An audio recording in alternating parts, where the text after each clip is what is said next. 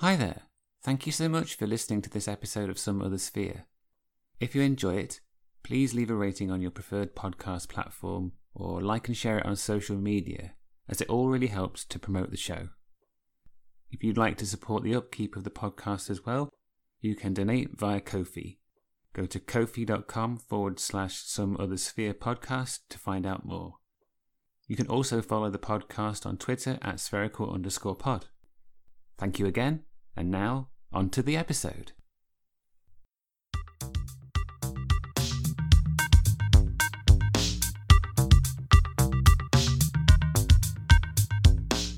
Hello, and welcome to Some Other Sphere, a podcast exploring our strange world, one conversation at a time, hosted by Rick Palmer.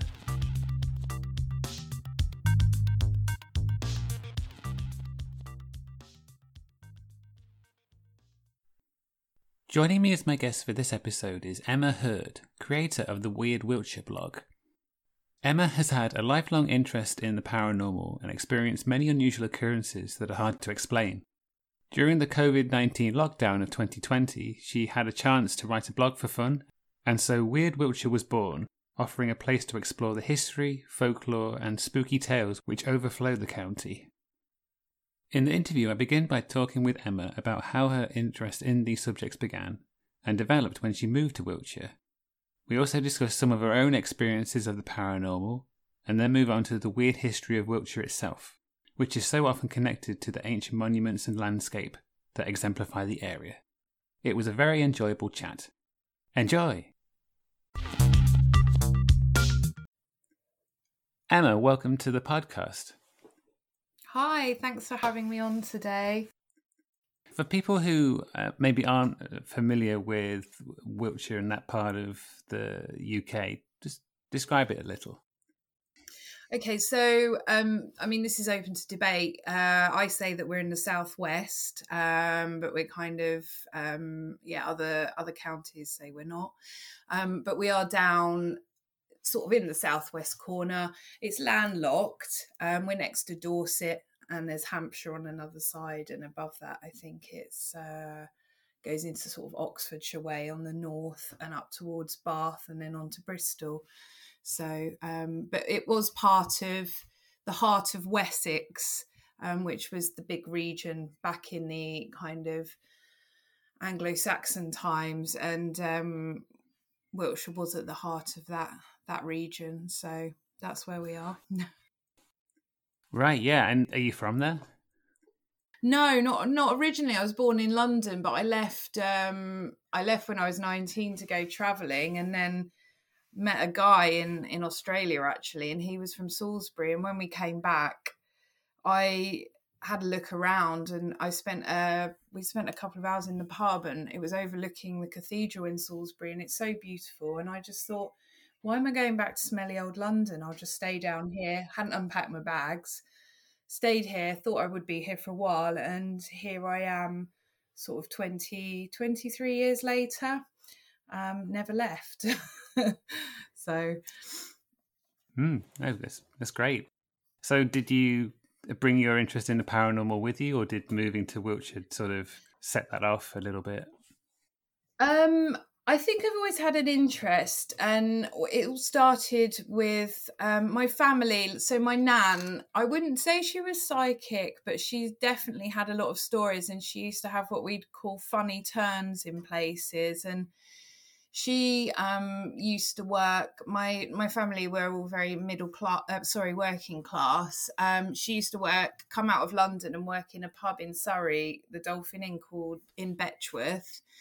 And she would always tell me and my brother stories of the ghost there who was called Old Blind George. Um, and I must have been about eight years old at the time. And I remember being sort of totally horrified and scared of this ghost.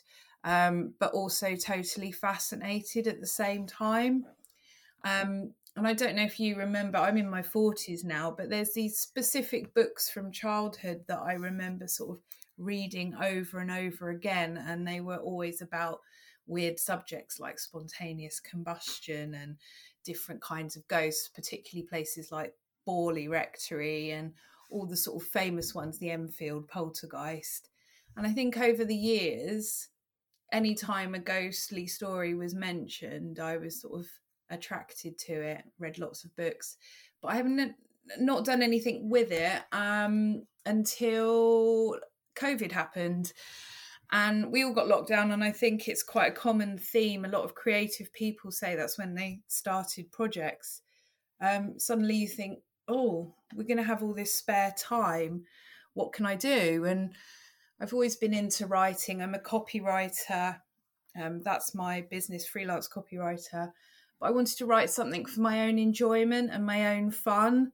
And I thought about things I'm interested in, and I just thought, oh, I'd like to look into ghosts, so um, and and stuff to do with Wiltshire, because obviously I was very aware of lots of stories here, and so I started started my blog back then, and it's kind of taken off, um, and I'm collecting lots of stories. I'm really, really enjoying it. I've met lots of friends and lots of people in the paranormal community. And now I'm starting to be invited to podcasts and things like that to talk about it as well. So that's that's where my interest comes from, I guess. Brilliant.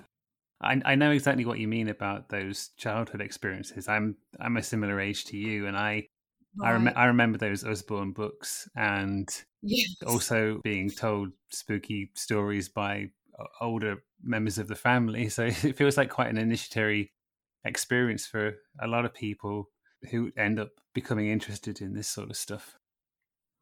Yeah, definitely. I've found over time that actually um, I'm, I'm mainly only ever on Twitter. That's my social media um, where I talk about Weird Wiltshire. And you'll see a picture of an old book, and all of the paranormal community of a similar age will be like, I remember that book, The Screaming Skull, or I remember that picture. And so we all, yeah, like you say, we all do have that similar interest, does come from our childhood. So it's quite nice. Yeah. So when you decided to start the blog, what, what was the first thing that you researched, you looked into? Um. Well, I've had quite a few of my own experiences over the years, and I lurched from being a believer to then I sat on the fence, and I, I call myself a skeptical believer now, because um, I know there's so much fakery out there, and there's also a lot of things that can be explained, um, but there's also a lot of stuff that can't be explained, and, and also people's experiences. Who are we to tell somebody that what they feel or what they've heard or what they've seen is actually wrong and can be explained? Because um, it might not be the case. And so I sort of lurch backwards and forwards uh, from believing to sort of thinking everything's all in my head. So one of the things I wanted to do with the blog was write about my own personal experiences over the years, um, and I have worked them in, but I actually started, I think my first one was talking about my neighbour who I ended up looking after in lockdown. Um, she was very elderly and she didn't have any family, and she was very vulnerable, and um, I ended up going in there and taking her meals, and then she got quite sick, and I was in there sort of three times a day, and we built up a really good relationship. And she told me the story of her husband who died in the seventies, um, who one day came to visit her, and she was in a really dark place following his death. And she said he stood at the end of her, her bed and just looked at her and smiled at her. And she just got this feeling of calm came over her. Um, like, he was there to just say, you're okay, you know, move on, you've got to get on with it. And she said from that day on, she felt a lot more able to deal with her grief. Um, I mean, you could explain that as being psychological, but again, she was really adamant that it happened, and he was there, and he gave her this feeling and this smile, um, and then he moved on. And actually, the story goes a bit further than that, because sadly, she did die in the end. Um, she she had several falls, and she was in hospital, nursing homes, hospital.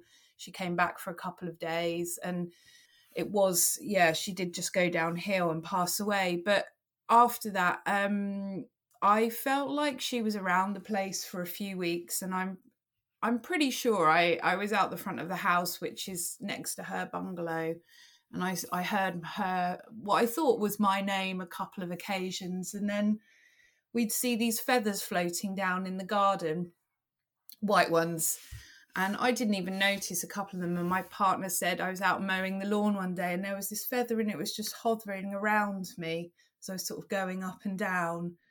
And we sort of felt like she was around for a few weeks. And then one day I went out there and it just felt like she'd gone, moved on. So, um, and again, you could say, well, that's all in your head. You've got no proof. But I really felt like she was there and then she wasn't. So, um, and that's the, that was the first story on the blog. Wow. Yeah, that's very interesting. And I, I know what you mean about uh, if the personal experience being the most important part of, of things like that. I absolutely agree there, and I'm I'm not sure how helpful it, it is sometimes to have sort of the a dividing line between belief and skepticism. I, I definitely think that there's a, a big grey area. That's how how I like to approach things anyway. Mm, well, I have these debates with so many people, and um, particularly those who are very sceptical and science-minded, is that they'll just say if there's no proof, it can't exist. But I do kind of feel with ghosts and the paranormal in general, maybe it's not that they don't exist, it's just that we haven't, A, got the technology to really find out, or B, we've lost that sixth sense that might have allowed us, might allow us to connect with them. And perhaps some people do have more of that intuition and sensitivity. And perhaps if you say, no, they don't exist, it's a load of old rubbish, it's codswallop, perhaps you're cutting yourself off from the possibility of it actually being real. Um, and the other the other side of it is, I don't know about you, but I mean, there's quantum physics and it blows my mind. I can't get very deep into the subject because I just don't really understand it. But the idea of there being many different dimensions where other Um, possibilities of the universe exist, and we somehow could glitch into, there are glitches, and you might glimpse another time or another moment where somebody comes back, and I don't know, that's something, again, we don't understand that yet, but it's not to say it's not real just because we haven't worked it out yet. Um, so that's kind of where I sit with the whole what is what is a ghost idea, and are they real at the moment? Yeah, ab- yeah, absolutely. I mean, if you read the stories of, of scientific discovery, especially with things like quantum science, I mean, at the moment I'm reading a book called When We Cease to Understand the World, which is which is a little bit about that. It's about some of the people that were the forefathers of, of things like quantum science. And when you when you read the the things that they did and the way they approached trying to understand reality, it does verge on the on mysticism, frankly, and and metaphysics. It, it really does. There's, there's a point at which these people admit that they almost can't directly measure these things at a certain level of reality. It's just not possible. So the, the science that you're trying to to create is is, is approaching, almost approaching something like like magic. Yeah, I guess we're, we're not, we're only ever, I always say this, we're only ever going to find out what happens when, um, whether ghosts are real, when we actually cross the rainbow bridge ourselves. Yeah, um, yeah. I did, I remember having conversations with my nan years ago and going, when you die, come back and, and make sure you put a cross on the wall. You've got to give us a sign. You've got to show us. Um, and that no crosses on the walls have ever appeared, but... it doesn't mean that she, you know, it's not real either. Yeah, absolutely. So something I, I know about Wiltshire is that it's one of these places where quite a lot of the ancient landscape survives, with, you know, going back to the Mesolithic era with places like Silbury Hill and yeah and Avebury and obviously Stonehenge. So mm. uh, from your experience, does that affects some of the the encounters, the stories that you've that people have told you? Is there does it does it influence the, the sort of the paranormality of the place, I guess? Oh, I think without a doubt. I mean, if you, I don't know what you think of ley lines. It's one of those controversial subjects that's open to interpretation. But, you know, Stonehenge itself, there's supposed to be fourteen ley lines that cross that piece of land, um, and it's seen as an energy portal. And I think there's Saint Michael's line that goes through Avebury as well. Um, there's a lot of history here. It's it's very strange. I wander around. I've got dogs and I do a lot of walking, and I, I had horses for many, many years. So I'd be out in the countryside and you just wander past a barrow, which is, or um, a tumuli, which is an ancient burial mound. And you just be like, oh, there's another one. I mean, it, but actually it's only in recent years I've thought, wow, like these are, this is crazy. There's just these ancient mounds just on a path somewhere. Or, um, and it was Bill Bryson, I don't know if you know, the travel writer, who he wrote about England, and he was sort of saying he can't believe how non sort of nonchalant we are about our history. Oh, there's, yeah, just another castle, or there's another stone marking, another sarsen stone stood in a field. Um, and these things have been here for thousands of years. And I think Wiltshire is actually just chock full of this stuff, particularly around Stonehenge and Avebury. Um, but there, there's also lots of missing history. Um, near where I live, there's an old sort of stone circle, and it was apparently moved um, and then made into part of Wardour Castle, the actual grotto there. So there are these old blue stones that are the same as some of the ones at Stonehenge. And someone just moved them back in the sixteenth or seventeenth century and decided to turn them into a grotto. So um, I don't think we kind of always appreciate the history of this county, but there is something definitely very magical. And I always I remember being told when I first came here, there's something about Wiltshire, it's got you on a piece of elastic. So if you come here and you try and leave, you'll always end up back here, and it pulls everyone back because you you come here because you're supposed to be here. And I did try and leave a couple of times, and then I, for one reason or another, always ended up back here again. So I do I do kind of wonder if there's a bit of magic to this area, um, to Wiltshire. Yeah, yeah, I totally get that. I mean, I, I, I think with these places, there's just so much mystery, isn't there? There's, yeah, there's, we'll probably never really know why the why they were built where they were. There's, there's some really good ideas, and you can sort of, I, I think you can get a general idea of the of the connection between some of the places. I know in, in Wiltshire there are avenues of stones that connect sites as well, so yeah, that you, you can sort of detect that it was probably some sort of ritual landscape. But in ter- in terms of a purpose, there is it's very hard to determine. And also these sites are are really old, so they probably had more than one purpose over time. Yeah, I mean, it depends. No one really knows what Stonehenge is for, even to this day, but um, there's various ideas. I mean, ranging from it was obviously somewhere for Druid worship, it was a burial ground, um, but then there's more wacky ideas, like it's a U F O hotspot landing site, it's a sundial, which I kind of can see, see where they've come from, that idea. But um, what is it? And we don't know. Nobody wrote things down. There are no records. So the best we can do is come up and come up with ideas and throw them out there.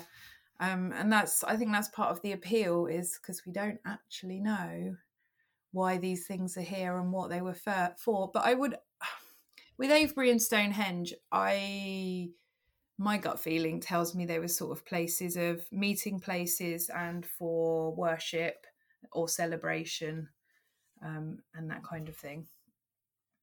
Mm, yeah. And uh, some, something else which I've discussed on other episodes of the podcast is that uh, back then, the you know, there'd be absolutely no light pollution. The mm. And I, I mean, I imagine in, in Wiltshire you still get pretty decent night skies, but but back yes. then they would have been, you know, crystal clear on a on a cloudless night. And I, yeah. I feel like the connection between the people on the earth and the sky was probably a bit more pronounced. And you, you were talking earlier about in the modern era, people perhaps having somewhat lost their their connection with with the other side, or whatever you know, yes. whatever we want to call it. And I feel that's that's part of it too. That the connection with the supernatural also feels like a, a part of a connection with with the universe itself. Yeah, I, I'm totally with you there. Um, funnily enough, I was saying to an American friend of mine that the skies have crossed Wiltshire. I've never been to Montana. Um, I'd love to go, but I know it's called Big Sky Country. And I, last time I was up at Avebury, I just looked up and I was like, there's so much sky here, because it is rolling chalk downlands and it's very open.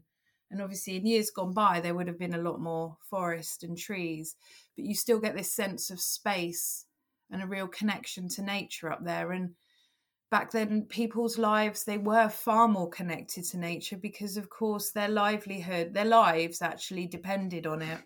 Um, they didn't get to go to Tesco's and grab food if the tomatoes or the potatoes failed or whatever they were growing. So... Um, but modern life, we're busy, aren't we? We've got computers, we've got cars, we've got jobs, we've got a lot going on. And I think a lot of people are moving away from the natural world, unfortunately. Um, it's sad, but if you go somewhere like Avebury or Stonehenge, maybe just for a minute or two, it kind of reconnects you and reminds you that we came from the earth and that's where we're going to end up. Um, back in there again at one day. Mm. So staying with Avebury, I know you've written about that on your blog, um, and that, that seems like a place, going back to what we mentioned previously, where there's a, a connection between the ancient history of the of Wiltshire and the supernatural. Yeah, yeah. I mean, it's it's a beautiful place. There's not many people I have met who haven't been there and said they've fallen in love with it, and it's. Um, It's one of the largest stone circles in the world, I believe, and it's also got half of a village in it. So that was built up within this stone circle, um, because obviously these were here. But when the early Christians arrived, they started to wonder about the old ways, and, and the Druid ways were persecuted. So a lot of the stones were removed and pushed over. And I think it was only sort of in the thirties that Um, archaeologists came along and actually said, right, we need to try and sort this out and resurrect some of the stones that have been pushed over and buried. And obviously there's a lot still missing, but there's a lot that are there. And it's also, it's not just Avebury actually, very nearby you've got other amazing sites that you can walk to. Um, so Silbury Hill and the West Kennet Long Barrow. Um, I don't know if you want to... If I mentioned Silbury Hill, it's a very strange looking, it's just a mound, and you driving through Wiltshire, you'll go past it on the road and you'll think, what is that? And again, nobody really knows what it is, but it's um it's been built over the course of quite of many years because there's lots of different layers, and it's a kind of, you can see it's sort of man-made. Again, the theories of what it's there for are various, with um, yet again the U F O landing spot comes up. The uh, other people think it might be some sort of building to honour the goddess of the earth. Um, other people, the, the folklore says that King Sil, who was a legendary king, he wanted to be buried there upright on his golden horse. Um, and he was said to be, that's said to be his burial spot. But over the years, nobody's ever really found anything in there. So I'm not sure if that's completely true. But it's still, it's just there on the landscape. You can walk up to it. And um, there are ghostly sightings there once in a while. It's said to be King Sil has been spotted uh, riding up around the hill on the top of it, because it's quite flat. And um, there's also... Whether you believe in crop circles or not, Wiltshire was definitely at the heart of that, certainly at the beginning of it. And I remember back in the nineties heading up past Silbury Hill and seeing people in a field opposite, and we realised, oh, there's a crop circle up there, and sort of there were people just wandering up into this field to have a look at this crop circle. and it was literally within the view of Silbury Hill. So there's definitely a lot goes on within that area. And uh, just along from Silbury Hill is West Kennet Long Barrow, um, which is a huge, uh, one of the biggest long barrows that you can actually walk into, and another very strange place. Um, I've had a weird experience up there myself the last time I went. I don't know if you want to hear about that. Yeah, absolutely. Okay, so as part of the blog, I've done this Walking with My Ancestors series, which covers Avebury, and um, it's going to be four, it's four sort of parts long because there's so much going on up there. And the second one, I went over in the autumn a couple of times, and the second time I went on my own, I took my dogs. It was a Friday off, Friday morning. It was kind of grey and miserable and kind of cold, and I walked down. I wanted to get photos of Silbury and West Kennet Long Barrow. So as you walk past the bottom of Silbury Hill, you can see the people heading up the grass track to the Long Barrow, and I saw from a distance about eight people going up there, and I walked towards it, and you could see everyone coming back down or not. So I saw people go up there, and I thought, oh, how am I going to get a decent photo if there's loads of people around? Um, and I walked up the hill, and I saw somebody from the National Trust coming down, and then another couple, but that was it. And I got up there fully expecting to find people in the Long Barrow, and there was literally absolutely no one around. Um, you've got a good view from the top of the Long Barrow. Now, it does go on to farmland behind, but it's all cropped land. You wouldn't expect anyone, most people in England know better than to just walk across a farmer's field. So I'd kind of seen these people go up there, but I didn't think anything of it at the time. And I went to actually go into the Long Barrow, and I can only say that I got this overwhelming sense of, it was so dark, and I tried to go in, and it took me actually three attempts to go in there. I would go in and then I would have to come back out, and I sort of spooked myself, and I just felt like there was a really dark, strong presence at the back of the barrow that didn't want me to go in there and disturb them. And even my dogs are a bit sort of sniffing the air, like, no, we're not, we're not coming in here. Um, but what I had taken up there, so I wouldn't call myself pagan or religious, but I do think when you go to these ancient places, you have to respect the possibility of the spirits being there. And I put together this little nature offering that I planned to leave in there. So on the third time of trying to go in there, I took that out, and, and it felt like the atmosphere was different. And I sort of said, I made a conscious effort as I walked in to say, hi, I've got something to bring you. I hope you don't mind me visiting. And I went down to the bottom, but I didn't, st- I didn't want to stay long. And I put this thing there, and then I scuttled back out, and then I was like, thank you. And I can only say it's really strange. I, I'm trying to not be silly about it in my head, but it really did feel like there was something in that barrow that just, they just didn't want people visiting. They didn't want the living there.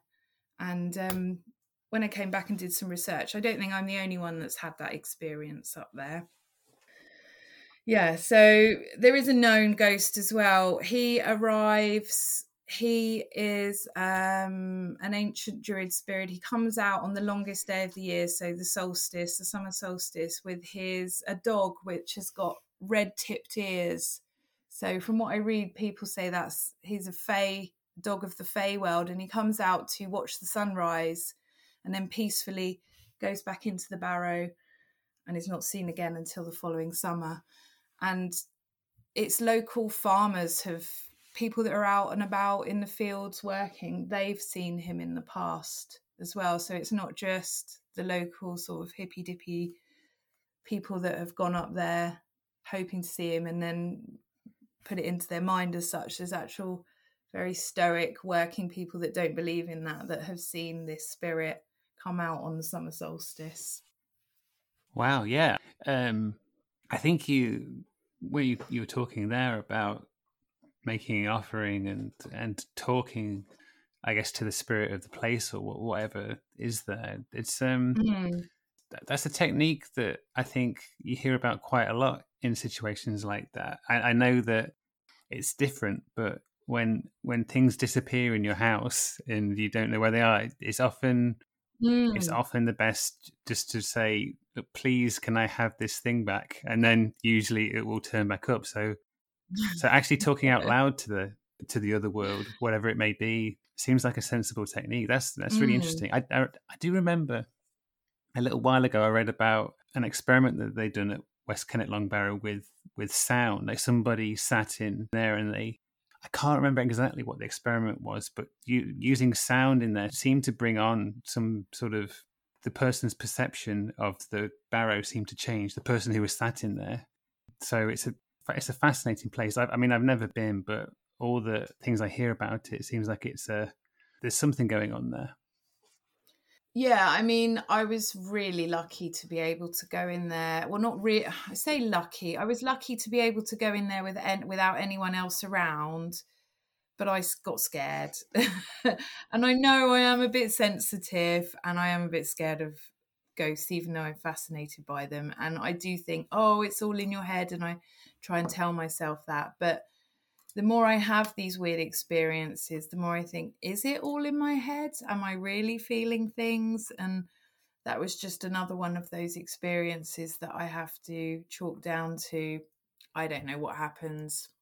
Um, but if I am in one of my believing moods, then I say, yes, there was definitely something in there. And um, just by saying that I come in peace, kind of allowed me to walk into the barrow, and that's the only way I can describe it. So um yeah, but it's a magical place, and I'm going to be going back there. I've arranged to meet some friends up there so in a few weeks, so we're going to go back up there, and this time I won't be alone, so I'll be brave. Oh good. It makes me think as well of any sort of journey into the underworld, you have to be prepared, don't you? And and I can't think of many legendary journeys into the underworld in in myth and legend where it wasn't a challenge. It wasn't the the participants had to face their fears. I mean, it, I get mm. I get the sense of that about that. Like it's whatever happened in when the West Kennet Long Barrow was built. Perhaps it had a, a bit of an a, sort of an initiatory purpose for people to. to commune with the dead or or go through yeah. that go through that experience, so they understood the relationship between the living and the dead. Yeah, the other interesting fact I, I read on the English Heritage site is I think that only sixth of it, a sixth of the actual barrow has been um, excavated. So if there is more to it, it would be absolutely huge. And I think they found it was something like fifty sets of bones in just the bit that that's open that you can go into now. So if that's only a sixth of it, the, the place is huge, and however many more people were buried up there or bones were put in there. Um, I don't know. I hope English Heritage at some point, or whoever it is, uh, get the money together to have a look for the rest of it. mm, absolutely. So where, where else in Wiltshire have you explored and have stories from? Um, I go out and about quite a lot. I mean, I do a mixture of, I like going to a place, having a look around, taking some photos, and then researching all the stories that are associated with that area. And I've got lots of lots of books on the area, including quite a few that are out of print. Um, there was a lovely lady called Kathleen Wiltshire, um, ironically. Great name. uh, yeah. And she... Um, She was very ahead of her time, because it seems like she went round to, she was, this was in the sixties and seventies, she wrote these this series of books, but she went round to women's institutes, farming communities. She just got to hear about these little tidbits of stories. And, and some of these people that were telling her would have been really elderly at the time. So these are stories that were told to her that could have been happening back in the late Victorian period.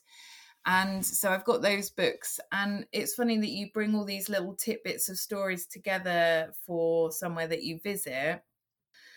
I, f- I find the research part of it really interesting, and then I might go and see it. But the other side of it is I really love people's own personal stories that are untold, and quite often people find out what I do and they're like, oh, I've got a story for you. Or, and other times people, and I was talking to someone about this earlier, they really, they've got a story that happened to them many, many years ago and they've never told it because they fear that they might be laughed at, mocked and thought to be crazy. And then at some point they meet me and I'm really honoured that they feel happy to tell me their stories. And I would never question that either. I'm not here to doubt what somebody's telling me. I literally want to record these personal tales um, so that they're they're here, because people have done that in the past, and here I am reading Kathleen Wiltshire's books and loving them. So I need to do that for now, maybe for our future generations to look back and say, oh, somebody else had an experience in that area and here it is. Um, and some some of my blogs are a combination of an area and then somebody gets in touch and say, oh, something like that, something happened to me there, and I'll add that to the blog. So um, I'm trying to think. One of my favourite places is Grovely Woods. That's in Wilton, which is fairly near to where I live, South Wiltshire. And the story up there, it's a really old, uh, very old ancient woodland. And it's quite big because we haven't got a lot of these left in our country now, unfortunately. And there's beautiful, massive old three, four hundred year old beech trees. And um, there's a big Roman road that goes through the middle of it. And the story is up there, there's four trees and they're called the witches' trees. And you can go up into the woods, you can go and find these trees. And the story is that, um, I think it was back in the sixteen hundreds, there were some Danish sisters that moved to the area and there was an outbreak of smallpox and it killed a lot of the people in the village. And they blamed these four sisters and said that they were witches. So um, the villagers, up because, you know, they were ignorant back then. There was no sort of proof. And and they, I don't know whether they hung or bludgeoned these sisters to death, but they basically decided to bury them in the woods, all in separate areas, so that they couldn't, their spirits couldn't convene together. And up above where these sisters are supposed to have been buried are these four huge and beautiful beech trees. So one has fallen down now and is really just a pile of old twigs and you wouldn't really see, know where it is. One of them in particular is, um, do you know what I mean when I say a clootie tree? Yeah, is that where they they tie ribbons onto the branches? Yes, yeah, so it's become quite popular now. People go up there and they leave offerings for the witches up in the woods. Um, there's been a lot of paranormal investigations and I don't I don't kind of really want to encourage it because it's such a beautiful place. I don't want it to get overrun um, and abused. But there's certainly been a lot of people who have done stuff up there and, and I've been up there myself. There's a very strange feeling in the woods. There's a comfortable feeling and then you walk along and then suddenly the bird song ceases and you kind of get this feeling that someone's walking behind you or near you. Um And you'll keep on walking and then the bird song starts again. And I've got a, she's a, se- I call her a secret psychic because she doesn't let anyone know her gift. But she says she won't go up there. She says there's something up there that she really doesn't like. And um, yeah, you can kind of feel it. You get the hairs on the back of your neck rise. But there was a story, a lady got in touch following this blog and she said, she's, I think she must be in her thirties now, Abby, and she wanted to share her story. And she said when they were teenagers, her and some friends went up there camping for the night and they had a little fire and they were, you know, having fun. Some of them were drinking, some weren't. They didn't have enough tents like teenagers do. You know, you don't really go prepared. So they didn't really have enough tents for everyone. So there were a couple of people outside, a couple in tents.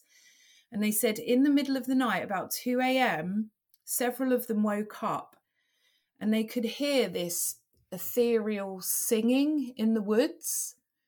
And they felt like it was just outside their circle of where they were all staying, quite near, but they could see nothing. They could, there were, there's nothing around there. It is in the middle of the woods and they could hear this beautiful singing. And they said it lasted for a few minutes and then faded away.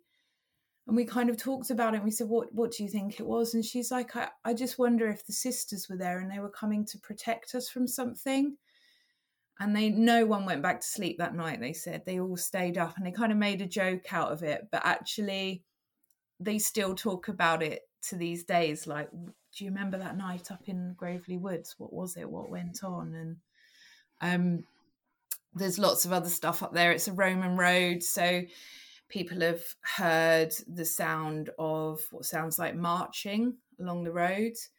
Um, but in the second, unusually, it's actually paved or tarmacked, because in the Second World War, there were a lot of bunkers up there used to store ammunition. The whole of Salisbury is quite a military area around here. And there's been weird noises picked up in some of the old bunkers that are just underground, that are just up there. Um, and there's also the rustling, and you might hear twigs breaking, and you might feel like someone's in the wood. And there's the story of um, an apparition up there, and he's, whether he was a poacher or an artist, it's not sure, but he was supposed to be up in the woods one day, and there was a hunting party out, and they mistook um, him for a deer, and he was killed. And so he is said to still be wandering around in the woods up there, and sometimes you can feel like somebody's watching you, and you might hear somebody in the trees, and there's nobody there, but you get this feeling, and that's sort of put down to him. So yeah, and, and other people say they feel sort of elemental energies up there, um, which I wouldn't be surprised, because of all the trees, and uh, it's very, like I say, it's very magical. So that's one of my favourite places to go, and the stories just keep coming of that, coming out of those woods. Yeah, I mean, that sounds like a, a really interesting place. The ethereal music uh, makes me think of fairies, to be honest. It's um, yeah, maybe they uh, they're sort of known for doing that, aren't they? Sort of um, ent- mm. trying to entice people, but but it does sound like it. I, I like the idea that it was more of a protective thing than a something malevolent. I wonder if there's both up there. I wonder if the sisters are still up there, and they seem to really quite like um, favour women and, and girls. And you stand within the protection of this tree. There's somebody's laid out logs and stuff around it. You can really feel, um, people do say that they feel a connection to them at times. Women in particular feel this connection to another woman's spirit, and a feeling that you are safe if you're within the space of the sisters, but in the rest of the woods, there might be some sort of strange elemental energy, and perhaps they just don't want people up there. Yeah. And I can't blame them, because there's not many places left for these elementals. Yeah. I'm always intrigued by the way that a, a real life event, often, you know, and in the case you were just talked about, a, a, a tragic one, something, an emotional mm. one, and over time that that event develops into a story, and and you know, having an interest in the paranormal and these sorts of things, you you, you do become aware of the power that stories can have on people, and it doesn't mean that the there isn't that connection with the original event and the people who died, but Mm. But sometimes stories, they take on a life of their own, and it's almost, sometimes I wonder if it's that that you're, that people encounter. It's something now nowadays when when you say someone imagined it, that can be sort of a sound like a bit of a put down. I but I, I absolutely don't mean that. I think the I think the imagination is a an incredible thing, but the the power of stories always impresses me.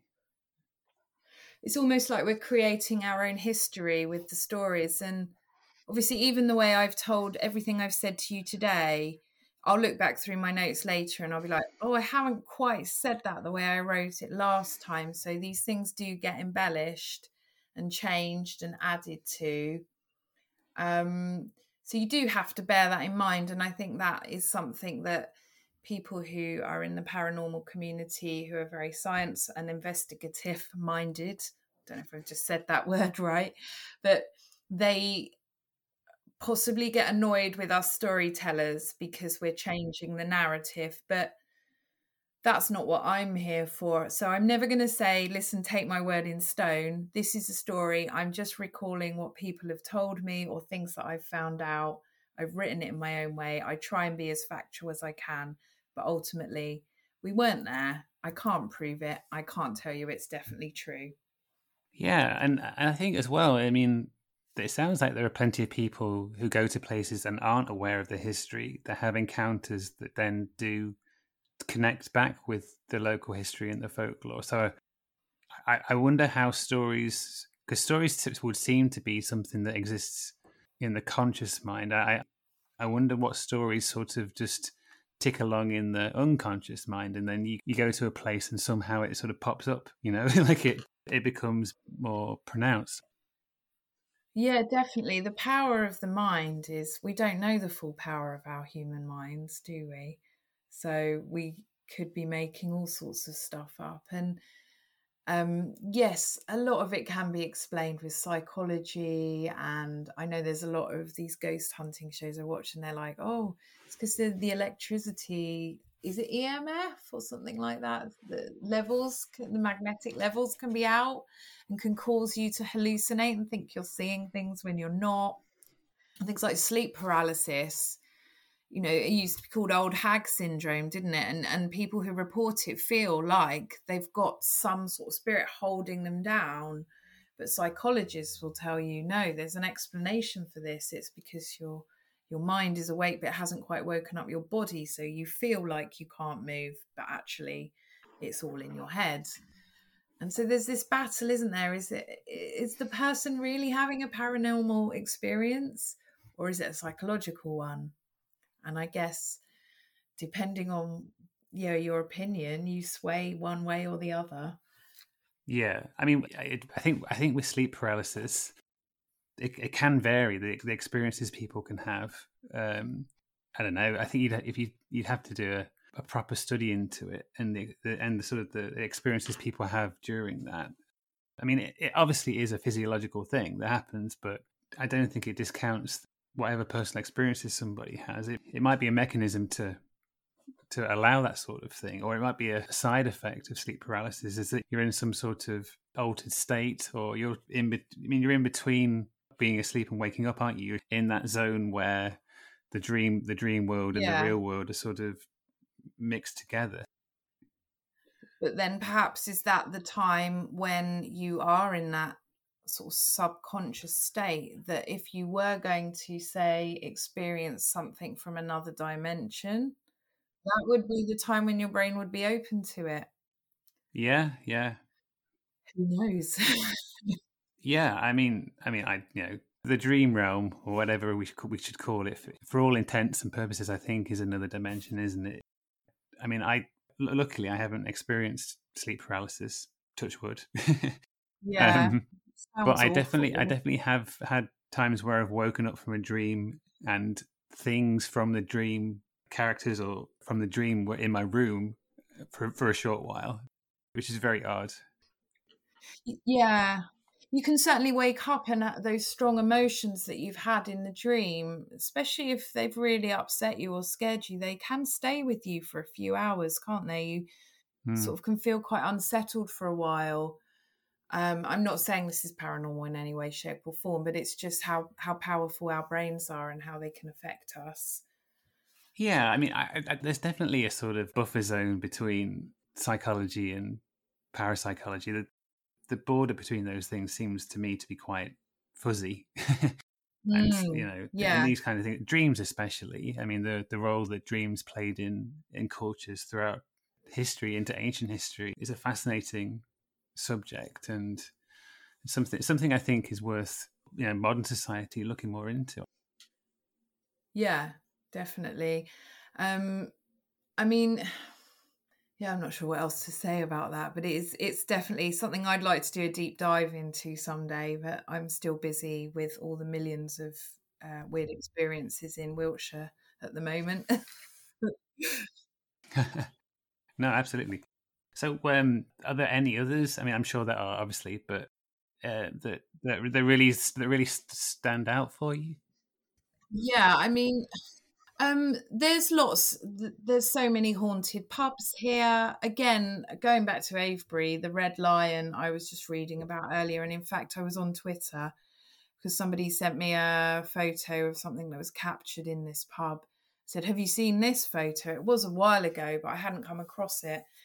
And um, if you if you follow me on Twitter, or even if you go onto the blog, you can see this photo. And it is the weirdest thing. It looks like a sort of mannequin looking out the window. And it's this particular pub.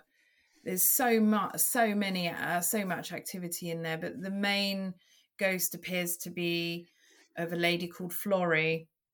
And she was said to have, well, they say that she was working there or living there, but it was a farm before it became a coaching inn.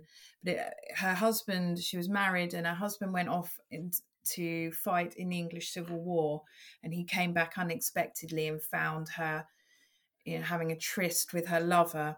And um, depending on which story you look at, she was either strangled or had a throat cut. And she was, and I don't know, some people say the the lover was shot, other people say they don't know what happened to him, but she was thrown down the well in this pub, and she is to blame for all the sort of poltergeist type activity that goes on there. And there are so many accounts. Um, there's disembodied voices, there's things moving. She particularly doesn't seem to like men with beards, and it said if somebody goes in there, it's happened before, oh, I think this is a load of rubbish. And there's this particular sort of chandelier type light that swings above their heads. Um, another lady got in touch with me and said she'd had a weird experience there. She'd gone up there, she was waiting to meet her daughter, and she had some a bunch of flowers in a bag next to her. And she just looked down and she could see the paper around the flowers just being folded back, like someone was having a little look at it. And she said it was really weird. She looked away. She thought, I'm seeing things. And she looked back again, and it was there. It was happening again. And she kind of got this feeling that someone was admiring the flowers. And she went to leave the pub later, but then she got this urge to go back in. And she went in and she said to the staff, I just want you to leave some flowers for... And she felt it was Florrie who was looking at the flowers. So... Um, I think that was really sweet of her. But Florrie is said to have been seen to come in, crawl in and out of the actual well, which is now within the pub. And it's got a glass top on it, so you can have a look down. And I can't imagine how scary that would be, to see some sort of apparition crawling out of the well. Yeah. Um, I don't think I'd ever go back there again. But that's not the only... There's also been child ghosts there. Um, there's said to have been, when it back when it was a farm, the farmer was said to have helped a gang of outlaws that needed shelter, and something happened and he was murdered. So there's a ghost, um, not of the nicest spirit, but it's said to be in the cellar, who has seen holding and bloodied and holding a knife. And other people, going back to what you were saying earlier about someone going somewhere and not knowing the history of the place. Um, there was an investigator who didn't know about this location whatsoever, turned up there, and he said he had a vision of someone in the cellar, of someone coming towards him with a knife, trying to stab him. And he came back out and he said to people, I've just had this weird thing happen in my head. And then the staff said, well, actually, that actually did happen, and it was apparently in the cellar area. So, you know... Um, the Red Lion is certainly quite a hot spot for ghostly activity, and has turned up on those lists, you know, most haunted pub in Wiltshire, or one of the most haunted pubs in, in the country, that kind of thing. And there's many, many of the pubs in the county have their resident ghosts. Um, there's one in Salisbury that has a mummified hand. Cool. Uh, that's the haunch of venison, yeah, and it's it's still there now, and it's stored behind. Well, it, actually, it's a replica because the original was stolen a few years ago, but this hand is there behind uh, glass and bars. And the story is that back when the cathedral, around the time the cathedral was being built, this was an inn. The people from the cathedral used to come in there, and the local tradesmen. Um, there would have been what we'd call ladies of the night downstairs at the time, and there's cellars leading from this pub, and they head towards the church and they head towards the cathedral. Um, anyway, the there was a card game. A visitor came from Southampton and said to the locals, he went in, he bought everyone a drink. He was very loud and jovial, and he said, come on, let's have a game of cards. So up onto the first floor they went, and he seemed to be winning a lot of money. Um, one of the locals, who was a butcher, became suspicious and said, you're cheating, and uh, pulled out his his butcher's cleaver and cut this guy's hand off. And what happened was the cards fell out, and there they were. He was revealed as being a cheat. So he's called the demented whist player. That's his ghost. And he's said to be responsible for all sorts of things in that pub. Um, he's turned up in one of the bedrooms, appears to be holding an arm that doesn't have a hand. There's disembodied footsteps. The staff go out at night. They've laid tables with certain colour of napkins. They come back the next day, they're a different colour. Um, there's also a lady that haunts that building who, her son, she lived nearby, I think, and her she'd sent her son out to to get a pint of ale, and he had never come back, and sadly he'd been robbed and murdered, and she's said to be in the pub and in the churchyard behind St Thomas's Church. She's seen Um, constantly looking for her son, and you will get almost a smell of flowers and a sense that she's come past you, and you, they've got smells in there of like um, mulching leaves, you know, that very autumnal smell. And uh, yeah, it's a, anyone who ever comes to Salisbury, I really recommend you just go and have a look around that pub, because it's so historical. It's got these tiny little rooms. Go up to the first floor, you can have a look for the mummified hand as well. Sounds fantastic. A great combination of um, a nice pub and uh, some spooky stories to investigate. Yeah, and um, the set, the tunnels that head off there up towards the cathedral, then they go through what was another old pub, the George the Fifth Inn, which is now a coffee shop. And I've spoken to the staff in there, and they took me up to see top floor. But they've said there's always, when they're there locking up, last thing at night, they heard the sort of doink, doink, doink footsteps going along. Um, it's kind of like a balcony. And they've seen shadows go past the bottom of the door. They open mm. the door. There's no one in the building. And they've heard steps falling over up in the attic. And they go up there and, you know, there's nothing, nothing going on. Nothing's moved. So, and these are all connected, all these buildings are connected by these old tunnels that probably you can't get into now, they're too dangerous, but you just wonder. I suspect it's probably the clergy didn't want people to know that they were nipping off for a swift pint and maybe to see the ladies in the bottom of the pubs and the inns. So, secret tunnels of the clergy. Yeah, I think I think you're probably right there. But it, with places like that, it does feel like somehow part of them exists outside of time. Something something mm. about them, whether it's preserves preserves a, a memory of the past, or or it's it's like like you like you were saying at the very beginning of the interview. Like there's on, on some level of reality, there's some part of it that is still around. Like it's not it's not gone away. It's yeah. and, and we're we're the, the we're the sort of the connective tissue, I guess. The experiences. Going again, going back to what you were saying at the very beginning about yeah experience, which is why it's so fascinating. It's why I love it so much, I think. But... Yes. Same. I, I, I love talking about it, because certainly residual, what they call residual hauntings, which are the ones that replay the same action over time. Um the idea of a different dimension where mm-hmm. this is all happening all at the same time, but it's just, that's a residual haunting is possibly where we get that moment where the atmosphere is right, the conditions are right, and suddenly we get a glimpse into that time long ago of that thing happening. And you can see where I don't necessarily, I don't believe in the Stone Tape theory as such, because we know it was started on a T V show.